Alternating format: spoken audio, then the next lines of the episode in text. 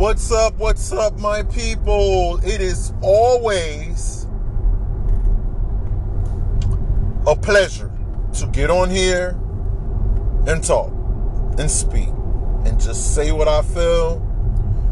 Because as much as possible, I try to say what I feel 100% and line it up with the Word of God. That's just how I do.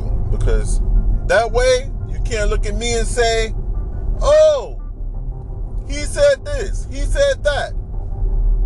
No. The Word said this and the Word said that. Right? So, I want to talk about COVID, the vaccination, and the mark of the beast. Now, I have been hearing way too much, and I'm just tired of it, which is why I'm going to speak on it. That the vaccination is the mark of the beast. That is total. Look, I said to a lie. It's, it's just a lie. Let me tell you why.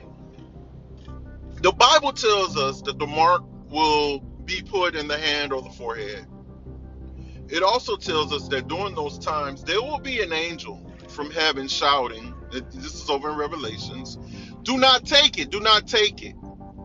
This will not be something that you're going to take and not know that you're you're not taking it.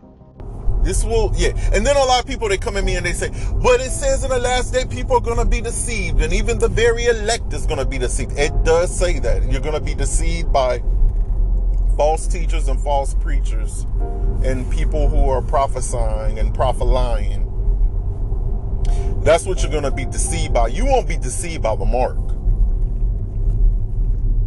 That's scripture. You will not be deceived by the mark. Now, if you want to continue to go with that rhetoric and lead people astray, then you go right ahead and you do that. You're going to answer for that. But the vaccination is not the mark. Is not the mark. You will know when you are taking the mark. It will just be like the horrible thing that happened in Germany with the swastika It was an emblem. It was a mark. It was something that identified people that said that they were standing with Hitler, that they were with Hitler. And when people would come in the streets and they would see that on your on your house or on your arm, because they used to wear it on their arm and in their clothing, they knew by that identification what those people stood for and who they stood with. The mark will be the same way, people. It will say that you are standing with the Antichrist. You are going to have a choice. And in that choice, the Bible is saying, don't do it when you have that choice. Because see, what's going to happen is people are going to be so pressured because remember, you're going to have a choice to stand with the Antichrist. He's going to have this mark that is going to identify you that you are one of the ones who stands with him, his beliefs, and whatever is going on at that time in that culture. You will, you will, that you will be marked that you stand with him. And that's why the Bible says, don't get the mark. It also says that when you get the mark, not months after you get it and and and years after you get it. No, when you get the mark, when this time comes, you will not be able to buy or sell. That means a lot of people are going to be pressured because it's like, how's my family going to eat?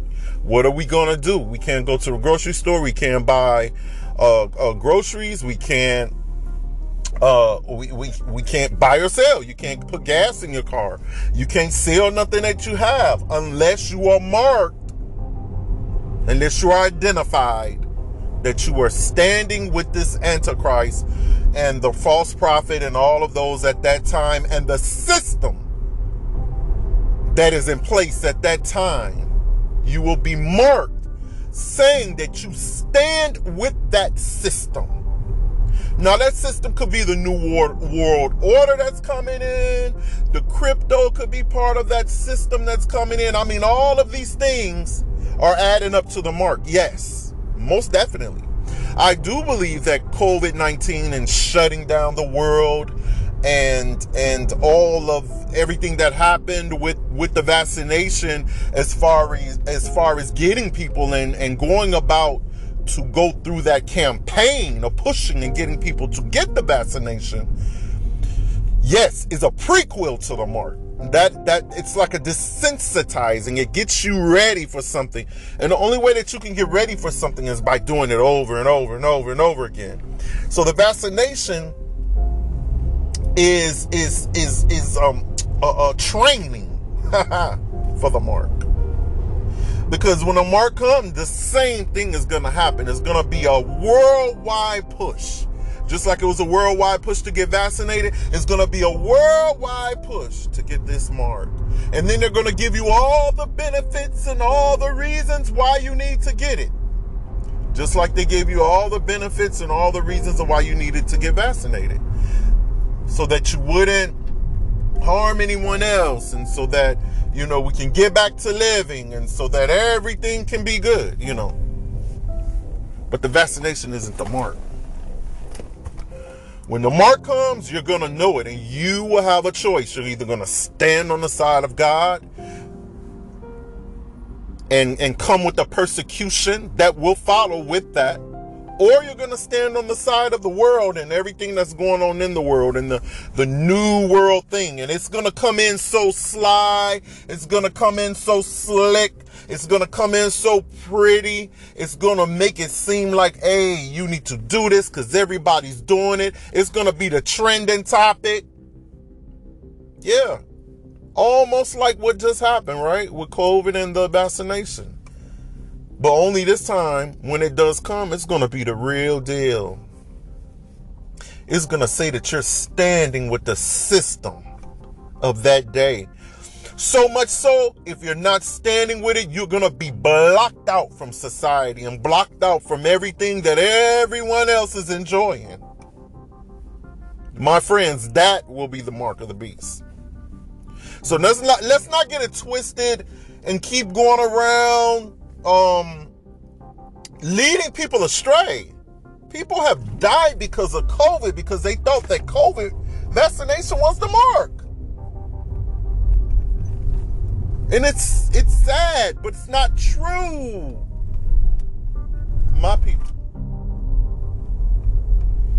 This is your voice of thunder, and I'm praying that you have a blessed day and something I said can encourage you and move you along the way.